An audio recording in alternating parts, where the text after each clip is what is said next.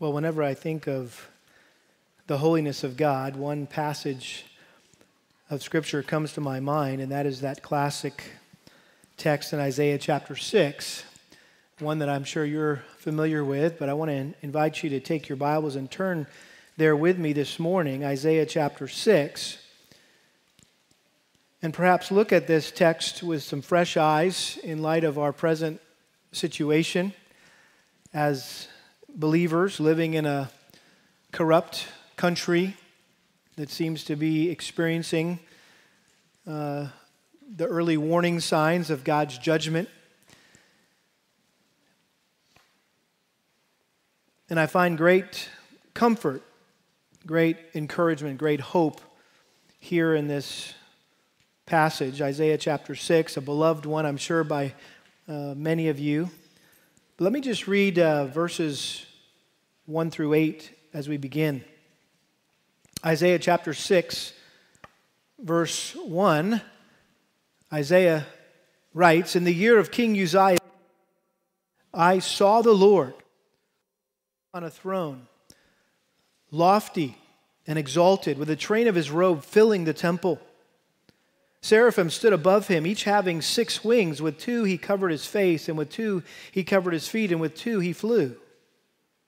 And one called out to the other and said, Holy, holy, holy is the Lord of hosts. The whole earth is full of his glory.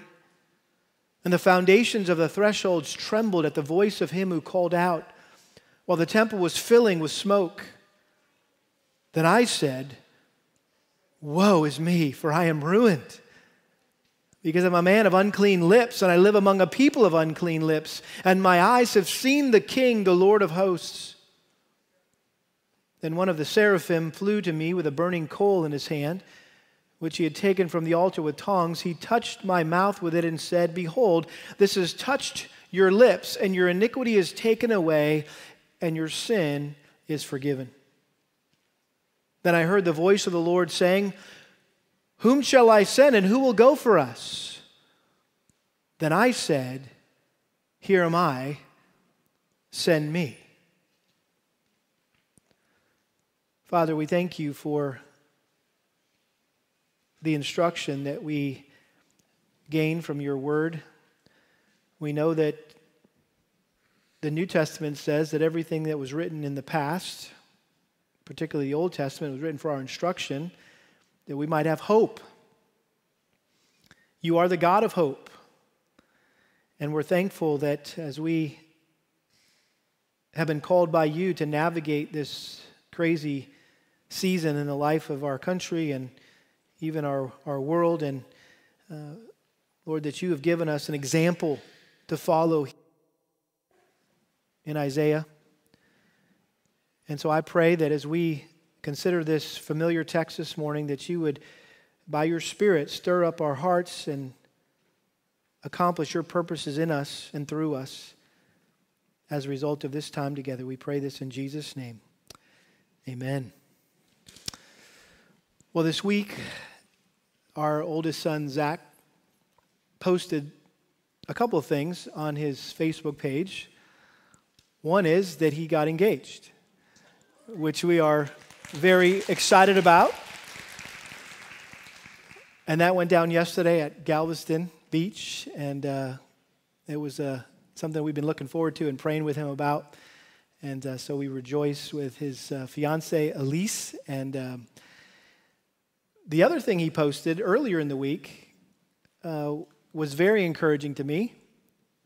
And it was uh, an old throwback video of Billy Graham and a little uh, short little snippet from one of his sermons that he preached years ago. And I'm sure, I'm sure you're all familiar with Billy Graham. And uh, it was so encouraging, so inspiring. It just really shot me in my heart when I heard this little one minute clip. And uh, if you haven't seen it, I wanted you to see it and hear it. And I think it'll be a good introduction to what we're going to talk about this morning. So let's watch that real quick. Tell me what you're doing. And God said, No, I'm not going to tell you, Habakkuk. Because if I told you what I was doing, you wouldn't believe it. If God today told us what he's doing in the world, we wouldn't believe it. Don't you think God's given up and God's abdicated and God's left the throne? He hasn't. He's still on the throne. And those of us that know him put our trust in him and him alone. I don't put my trust in Washington. I don't put my trust in the United Nations. I don't put my trust in myself. I don't put trust in my money. I put my trust in the Lord Jesus Christ. When all the rest of it fails and crumbles and shatters, He'll be there.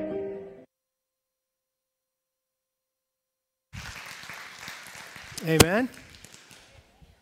And so we watched that together as a family, and the first thing Kelly said is, So, what are you preaching on this Sunday? And I said, That. I think you're aware that our nation is in a time of crisis, not unlike the crisis the nation of Israel was facing here in the book of Isaiah. And this book is a record of the prophetic ministry of Isaiah to the nation of Israel, particularly to the nation of Judah. And if you remember the history of Israel, the, after the death of King Solomon, Israel experienced a civil war of sorts, and Jeroboam led a rebellion against Solomon's son Rehoboam, and the kingdom split in two. And the ten northern tribes band together with Jeroboam, and the two southern tribes, Judah and Benjamin, stayed true to Rehoboam.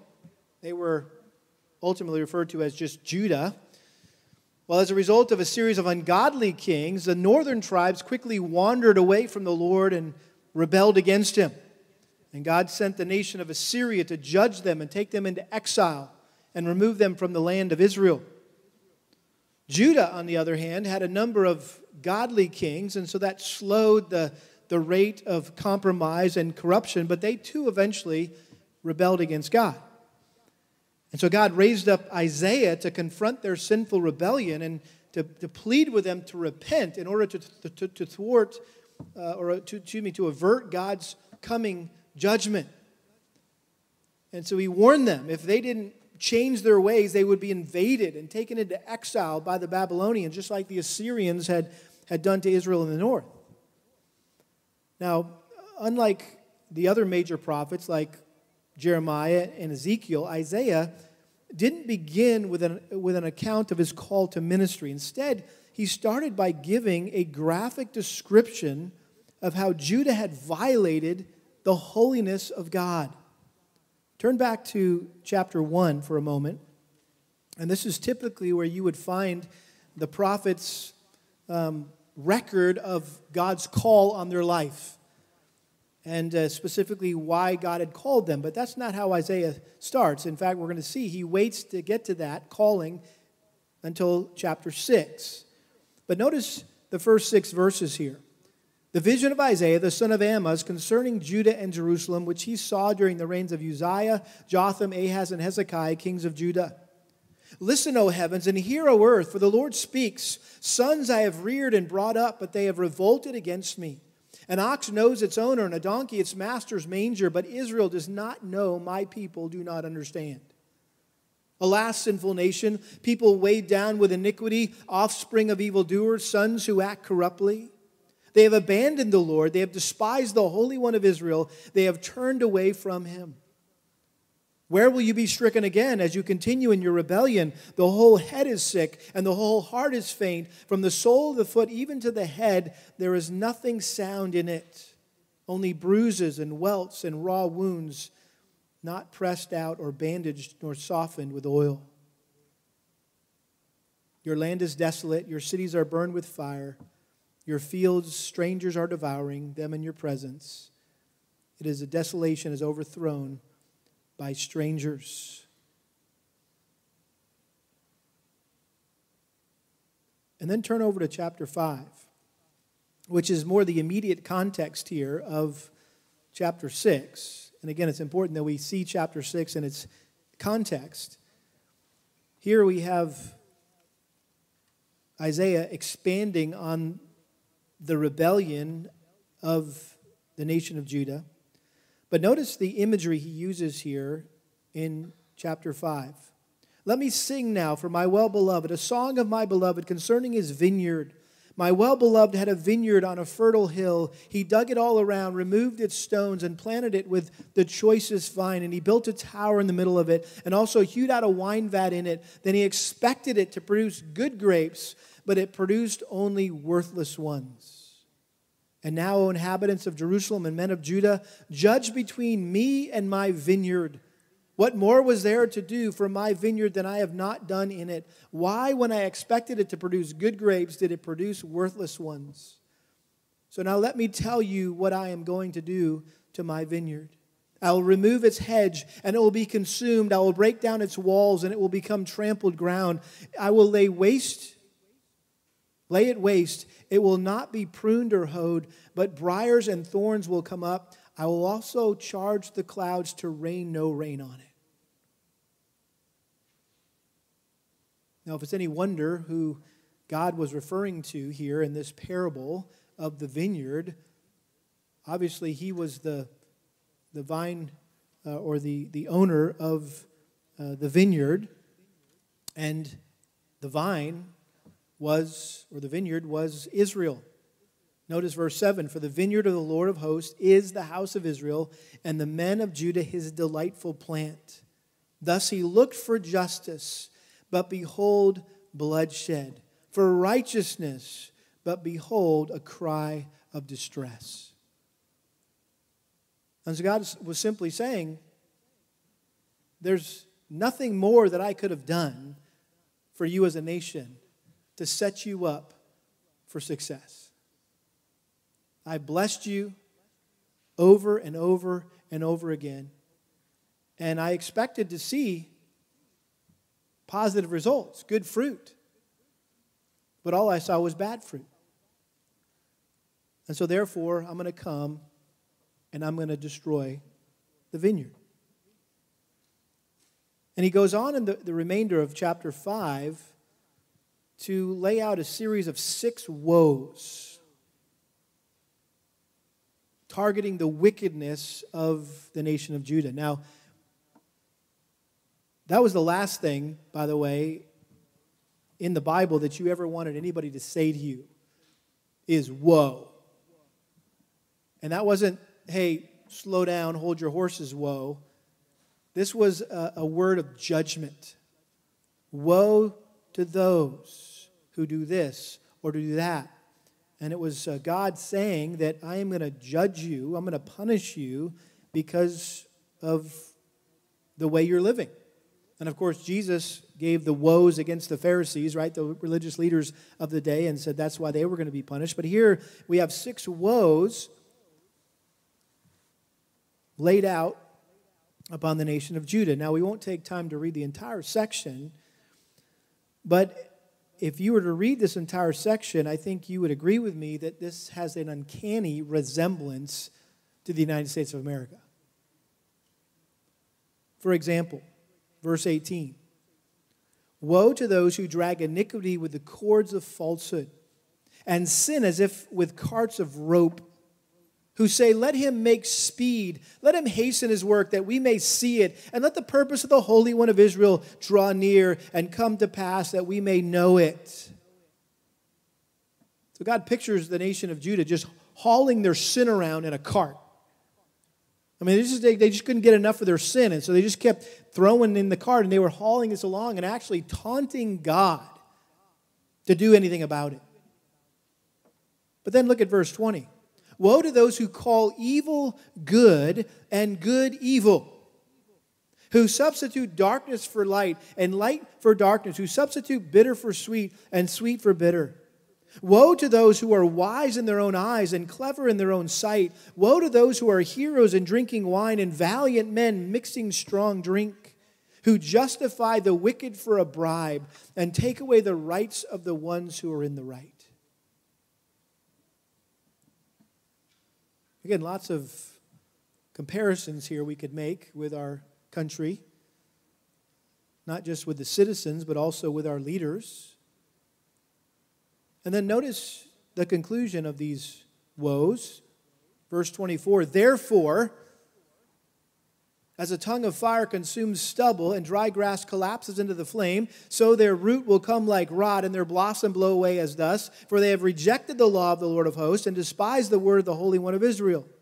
On this account, the anger of the Lord is burned against his people, and has stretched out his hand against them and struck them down, and the mountains quaked, and their corpses lay like refuge in the middle of the streets. For all this, his anger is not spent, but his hand is still stretched out he will also lift up a standard to the distant nation and will whistle for it from the ends of the earth. And behold, it will come with speed swiftly. Referring there to the nation of Babylon.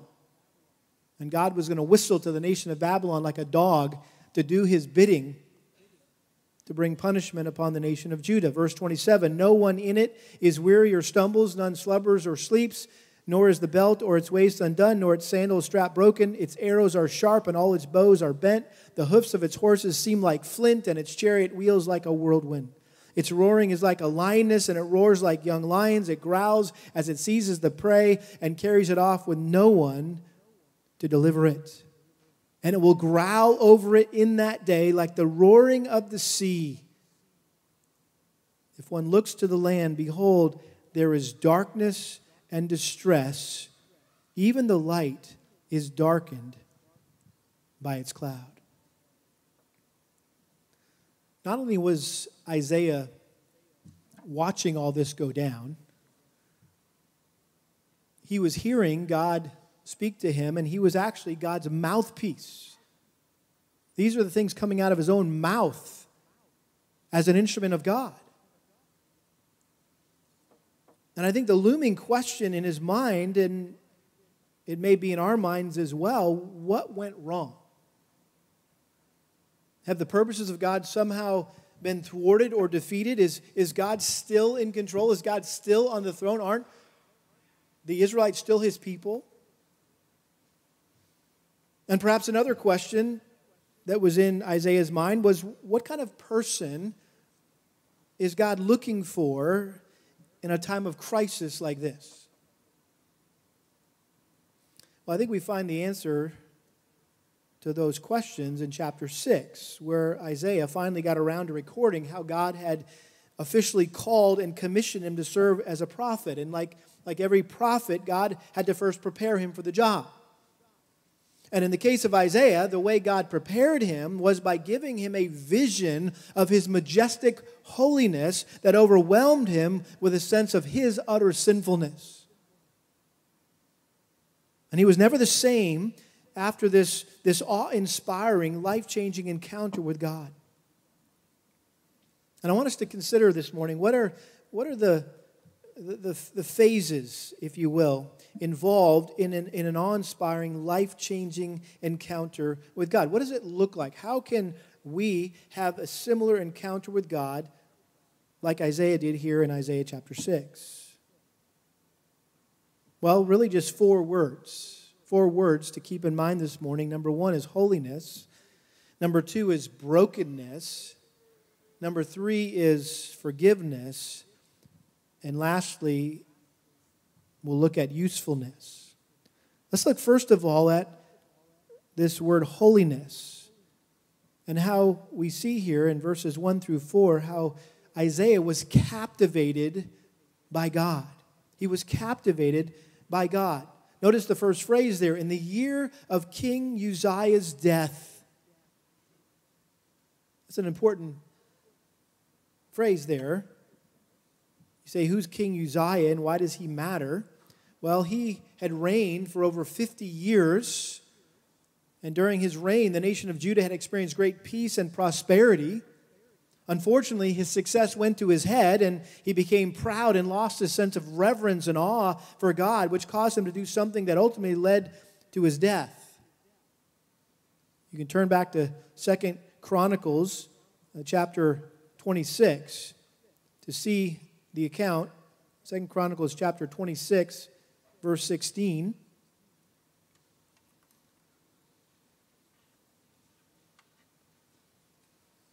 Here we see how pride was Uzziah's undoing. This is uh, 2 Chronicles 26 16. But when he became strong, his heart was so proud that he acted corruptly, and he was unfaithful to the Lord his God, for he entered the temple of the Lord to burn incense on the altar of incense. Then Azariah the priest entered after him, and with him 80 priests of the Lord, valiant men, and they opposed Uzziah the king and said to him, It is not for you, Uzziah, to burn incense to the Lord, but for the priests, the sons of Aaron, who are consecrated to burn incense. Get out of the sanctuary, for you have been unfaithful and will have no honor from the Lord God. But Uzziah, with censer in his hand for a burning incense, for burning incense, was enraged. And while he was enraged with the priests, a leprosy broke out on his forehead before the priests in the house of the Lord beside the altar of incense. Azariah, the chief priest, and all the priests looked at him, and behold, he was leprous on his forehead, and they hurried him out of there, and he himself also hastened to get out because the Lord had smitten him. King Uzziah was a leper to the day of his death and he lived in a separate house, being a leper, for he was cut off from the house of the Lord. And Jotham, his son, was over the king's house, judging the people of the land. So Uzziah was king. And he decided that since he was king, he could do whatever he wanted. And so he entered the temple one day and decided to burn some incense on the altar, which was something reserved only for the priests. And when the priests saw him, they confronted him and they demanded he get out of the temple, and he was livid. Who are you to speak to me like that? You have no right to order me around. And so while he was raging against them, leprosy immediately broke out on his forehead. And they quickly ushered him out because he was unclean. He remained a leper until the day he died, all because he violated God's holiness. So, when it says here in Isaiah 6, in the year of Uzziah's death, I saw the Lord. Isaiah was well acquainted with King Uzziah's life and the deadly consequences of irreverently infringing on God's holiness as a result of losing a sense of awe for God. And so it's no wonder that Isaiah responded the way that he did when he came face to face with with the King of Kings here in Isaiah 6. Notice he says, I saw the Lord. Isaiah may have had this experience in the temple in Jerusalem, but in his vision, wherever he was, he was taken up to heaven itself. And everything about this, this whole experience was designed to show Isaiah the transcendent holiness of God. Notice it says there, I saw the Lord sitting on a throne, lofty and exalted, with the train of his robe filling the temple. So the fact that he was seated on a throne is, significant. In other words, it's signifying that, that God is sovereign and he's reigning over heaven and earth, and the throne was high. It was lifted up to show that God is far above his creatures. And he was wearing a robe, and it was so long that it filled the entire temple. I mean, you just think of this robe just filling every nook and cranny of, of the temple. Sort of like a, a bride's wedding train, right? The, the longer and the bigger the train, the, the, the more uh, pomp and circumstance is required. And then notice verse 2 Seraphim stood above him, each having six wings. With two he covered his face, and with two he covered his feet, and with two he flew.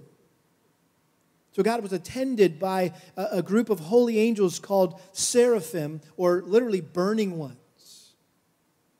And they each had six wings, two to cover their feet, perhaps even as Moses learned when he came to that burning bush, and God said to him, Take off your sandals, for the place you're standing is what?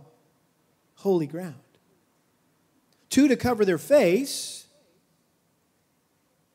Moses also found out on the um, mountain there when he wanted to see God's glory. God said, No man can see God's face and what? And live.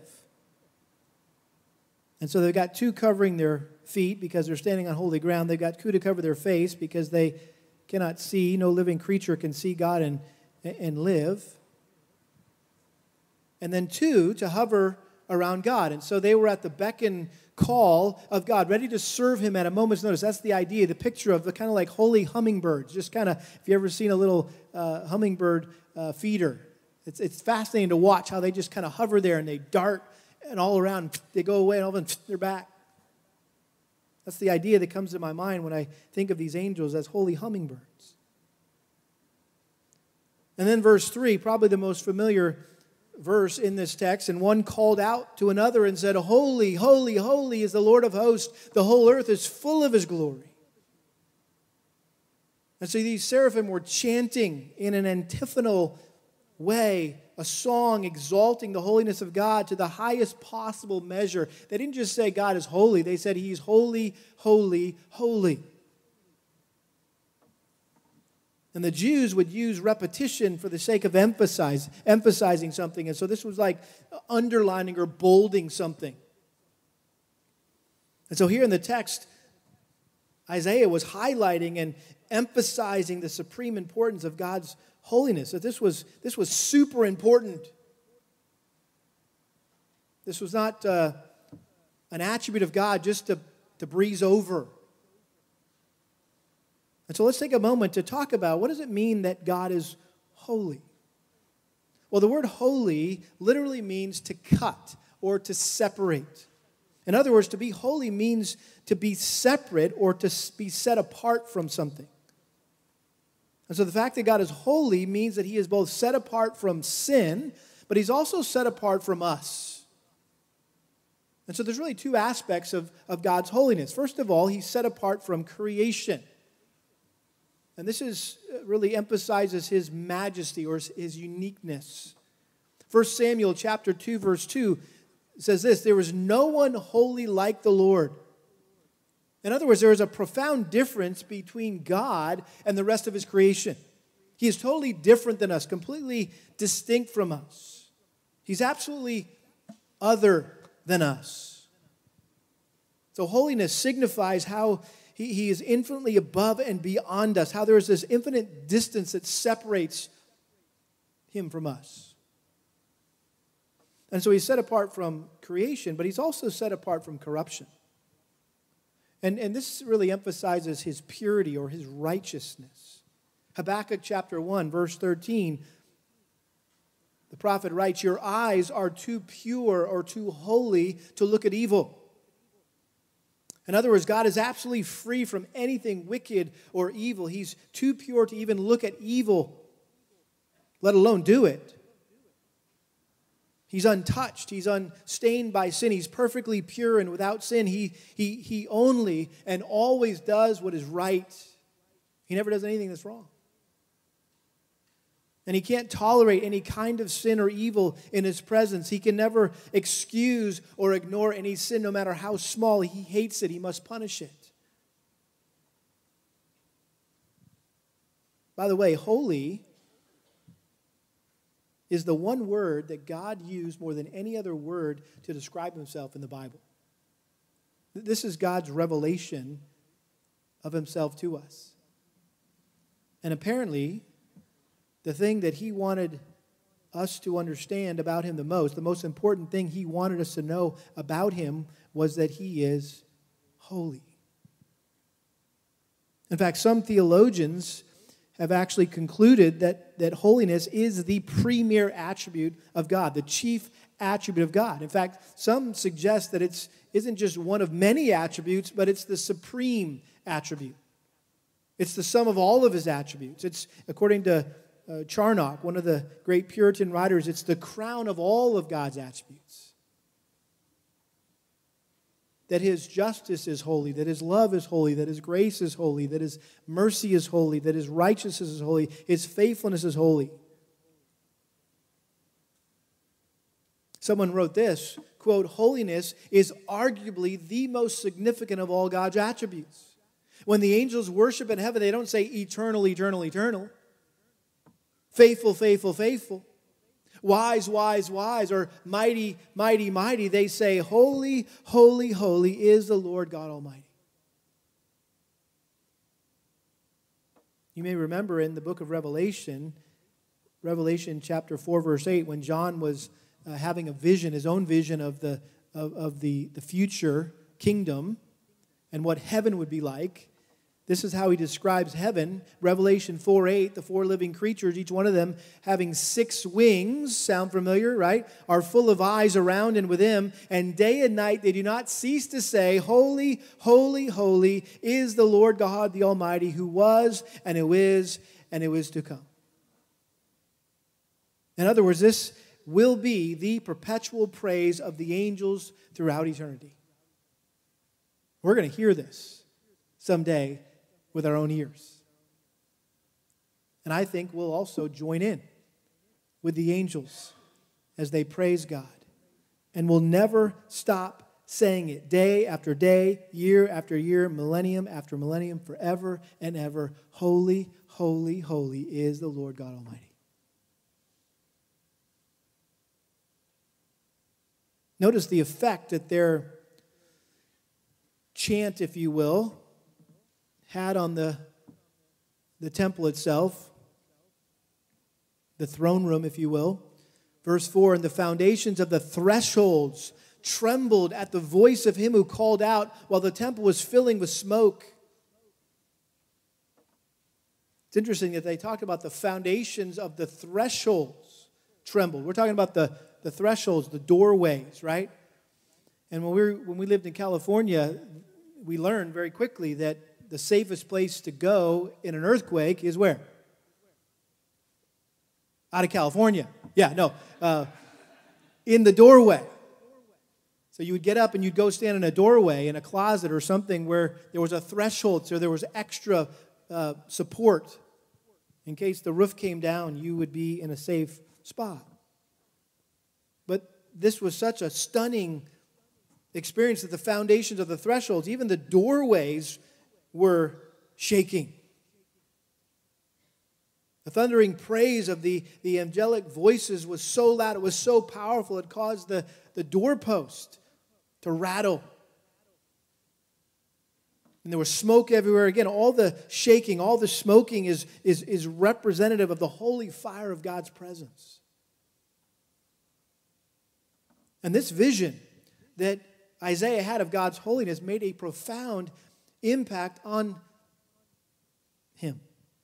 And it really, it really set the tone for, for the rest of his life and ministry because he stressed the theme of God's holiness throughout this book.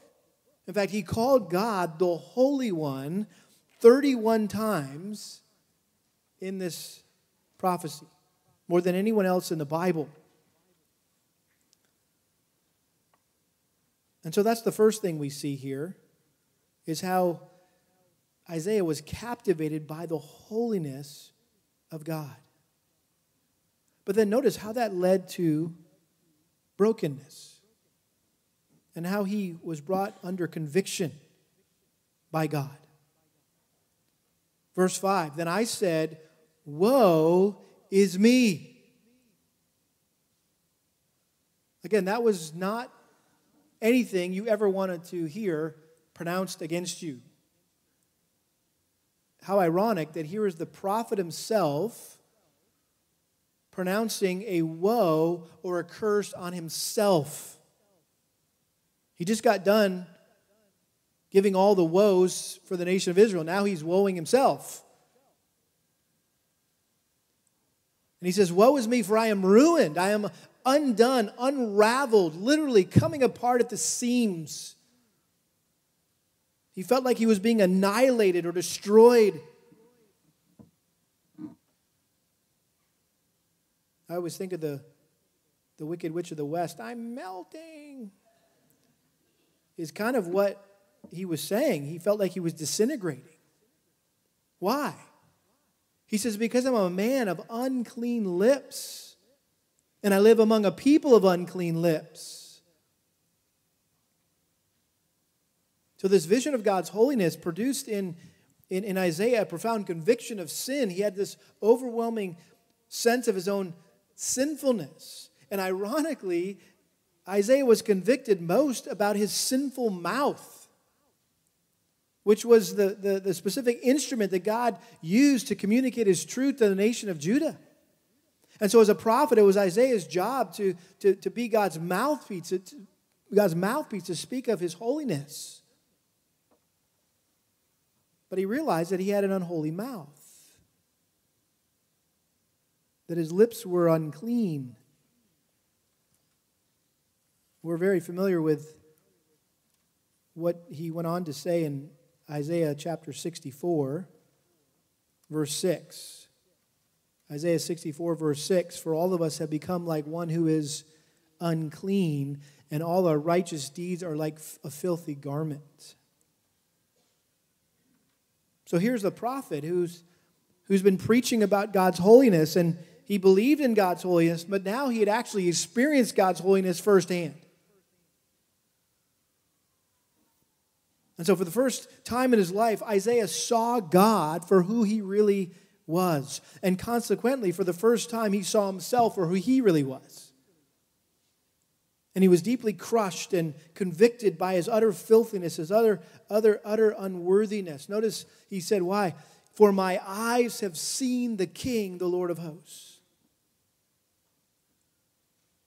And I think the, the conclusion that Isaiah came to was that if I saw him, that means he also saw me. Which means I'm a dead man. Why? Well, Exodus 33 20, I already mentioned this. God had told Moses, No man can see me and live. It seems like everyone who came face to face with God in both the Old and New Testament had a similar response. You remember Samson's dad, Manoah, when he saw the angel of the Lord and he told his wife, this is what he said, quote, "We shall surely die for we have seen God." Well, hun, we saw God. Hope you enjoyed that. But now we're going to die. And then John in the book of Revelation, he said this quote, When I saw him, he saw a vision of the Lord Jesus Christ. He said, When I saw him, I fell at his feet as a dead man. This is what always what happens when, when we see God for who he really is. We see ourselves for who we really are. And we stop comparing ourselves to other people and become painfully aware of how far we fall short of God's holiness. As long as we're looking at the person next to us, right? We're like, hey, I'm feeling, feeling pretty good about myself, right? But when you compare yourself to God, and you see his awesomeness, all you can see is your awfulness. And you see his greatness, all you can see is your grossness. You see his worthiness, and all you can see is your own wretchedness. You see his holiness, and all you can see is your own hideousness.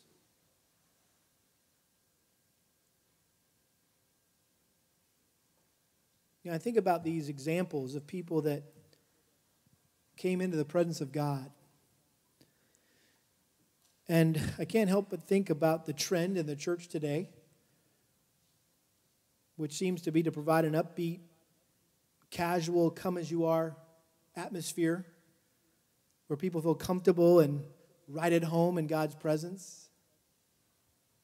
And I think that's really why it appeals to people, is because that's what most people are looking for in church a place where they can come have a feel good experience and, and leave all happy and encouraged. And, and naturally, there will be times when we leave church upbeat and encouraged because of the singing, because of the preaching, but sometimes going to church can be a devastating experience. Because when you talk about sin and I mean, things can get pretty ugly. And we're not going to leave feeling very good about ourselves. And it's not that I don't want us to be encouraged and challenged every time we come to church. That's a, that's a good thing. But we have to keep in mind that if we are truly coming into the presence of God like Isaiah did, it may be painful at times. But it'll be helpful. Won't it? It'll be helpful in the long run. Because, like Isaiah, even though he may have been shattered by his utter sinfulness, God was gracious and merciful to not leave him in that shattered state. Nor will he leave us in that shattered state. He'll respond to our broken and contrite confession of sin by cleansing us, just like he did Isaiah. Notice the third phase of this, this uh, amazing experience that Isaiah had in the presence of the Lord. We'll just call it forgiveness. Forgiveness. He was he was cleansed by God. Verse 6 Then one of the seraphim flew to me with a burning coal in his hand, which he had taken from the altar with tongs.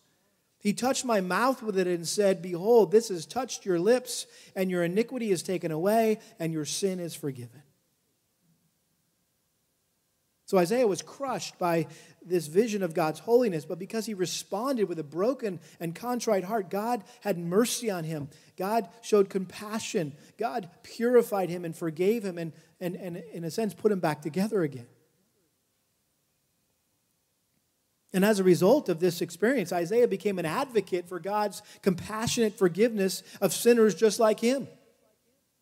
Later on in this uh, book, he said things like this. This is Isaiah 55, verse 7. Let the wicked forsake his way, and the unrighteous man his thoughts, and let him return to the Lord, and he will have compassion on him, and to our God, for he will abundantly pardon.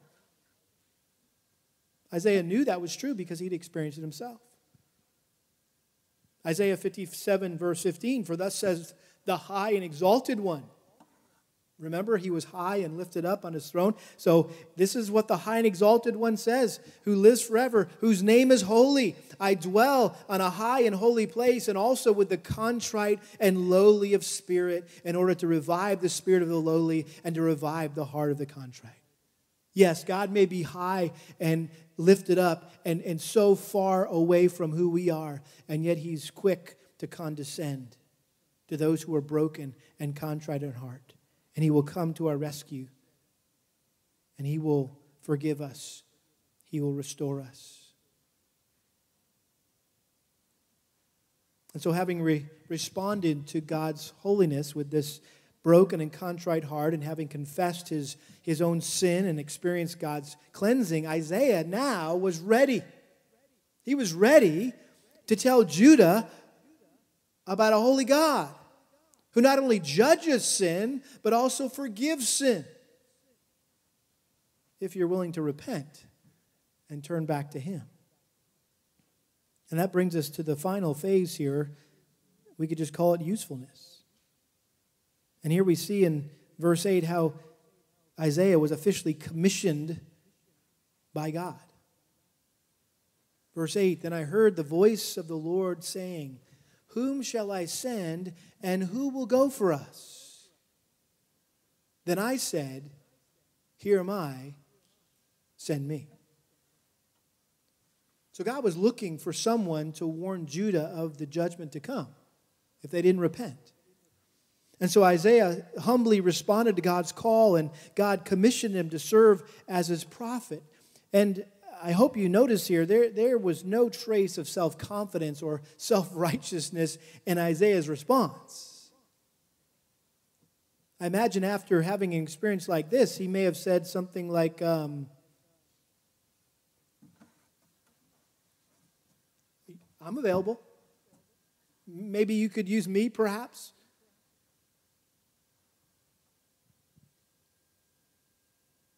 And God says, You'll do. Verse 9, he said, Go and tell this people, keep on listening, but do not perceive. Keep on looking, but do not understand. Render the hearts of this people insensitive, their ears dull, and their eyes dim. Otherwise, they might see with their eyes, hear with their ears, understand with their hearts, and return and be healed.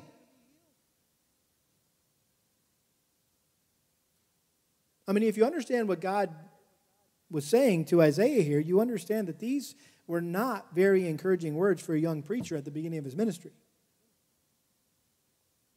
He's essentially saying, Oh, by the way, Isaiah, no one's going to listen to you. You're just going to make people mad and rebel against me even more. Well, that doesn't sound too fun, does it?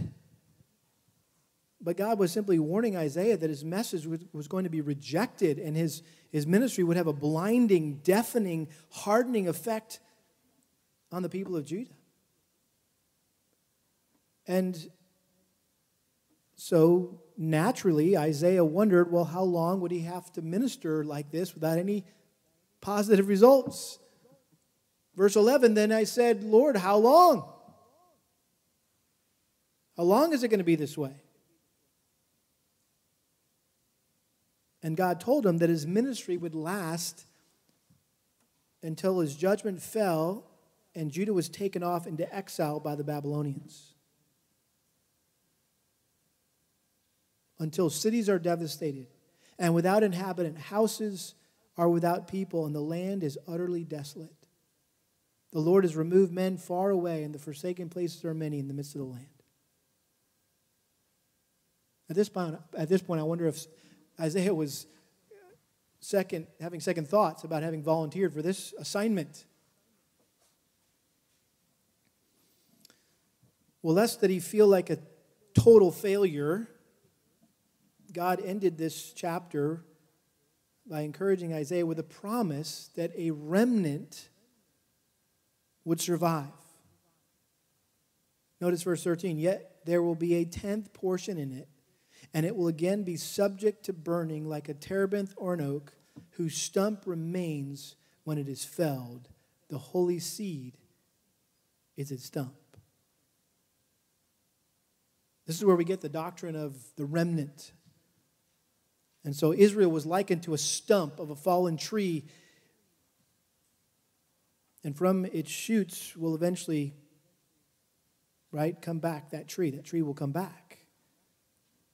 And so, in the midst of this seemingly grim and pointless mission that God assigned to Isaiah, God injected, injected this ray of hope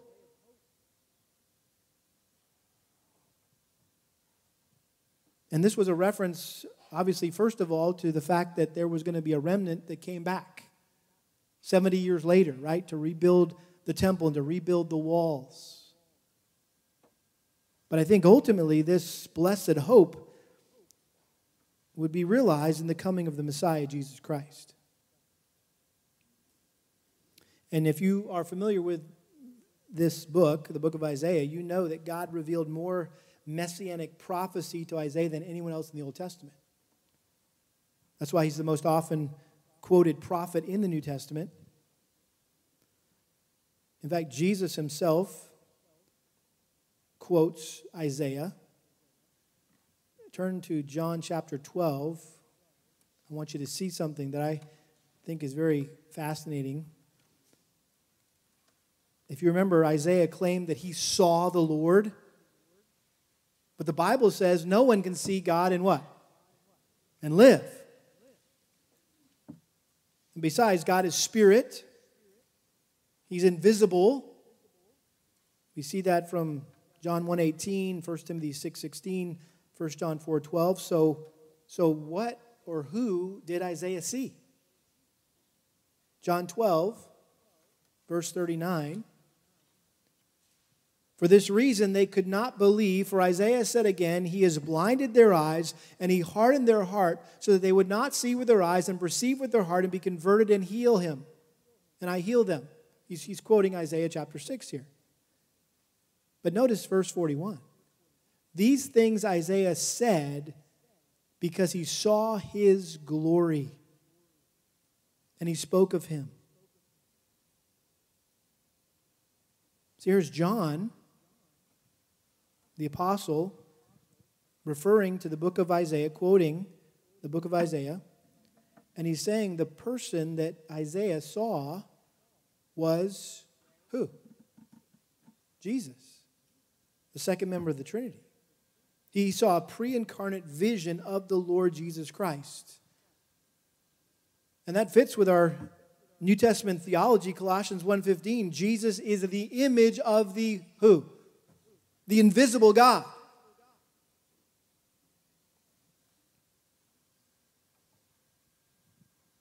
Jesus Christ lived a perfectly holy life.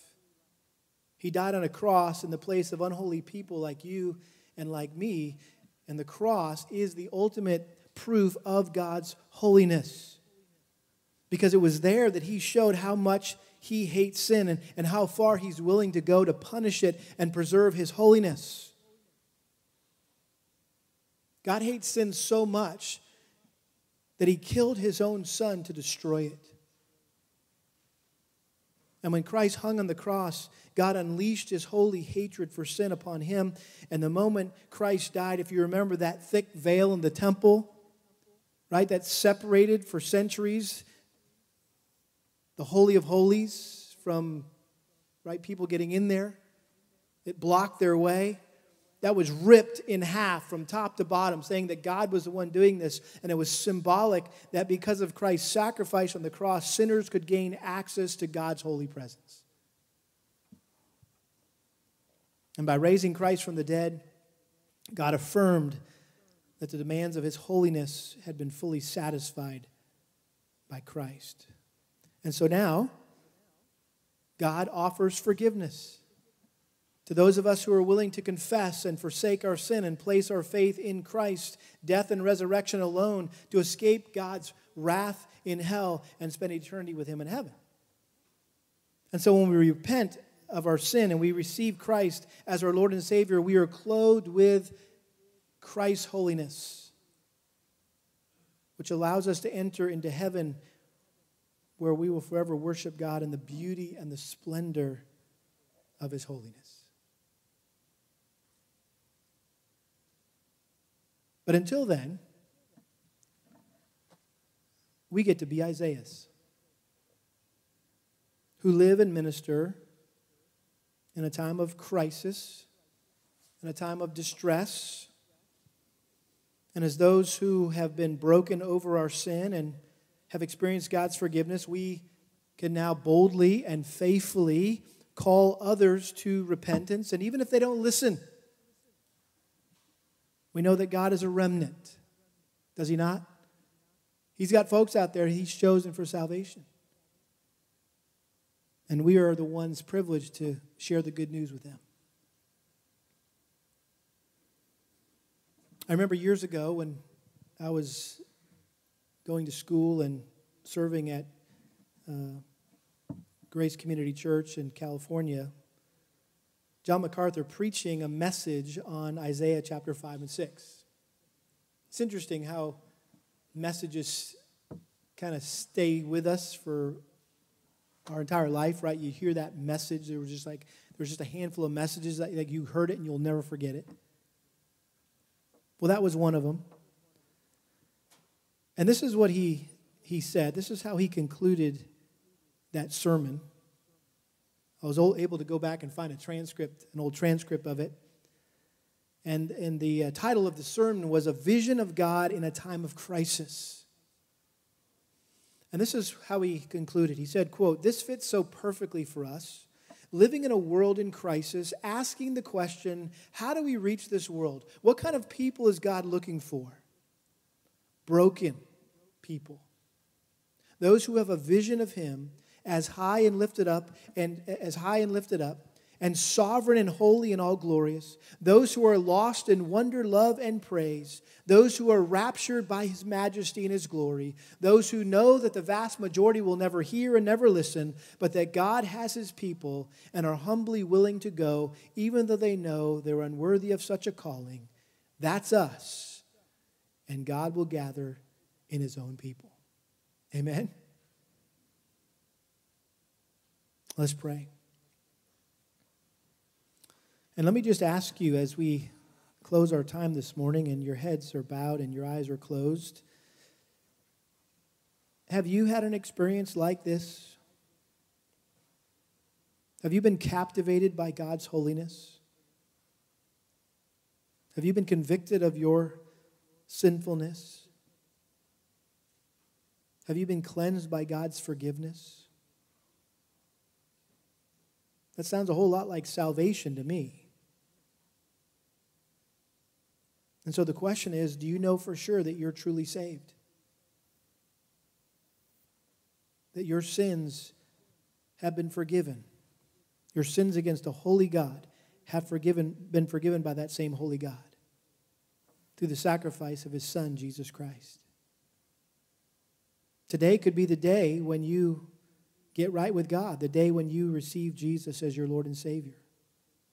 He's just a prayer away.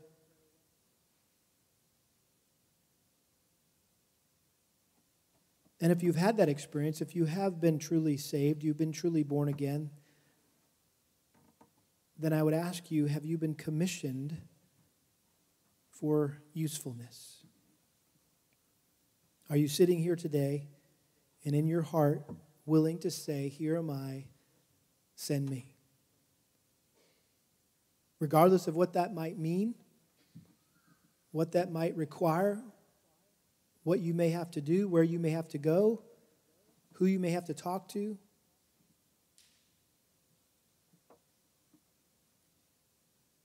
Are you a modern day Isaiah who has laid himself or herself before the Lord to use however he would see fit?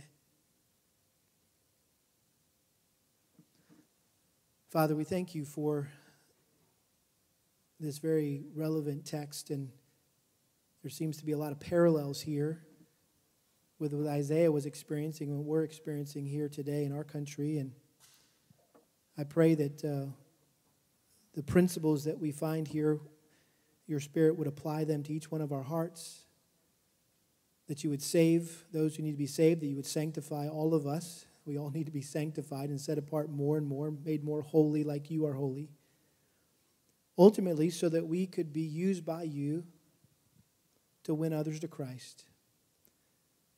And so I pray that you just help us to be bold and faithful witnesses for Jesus this week, and that we wouldn't walk around depressed or discouraged with a frown on our face because we may not like what's going on in our country or maybe going on in our life.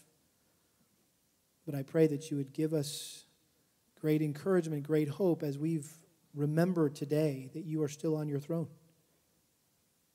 Thank you for that reminder. May we rest in that as we go out of here today. We pray in Jesus' name. Amen.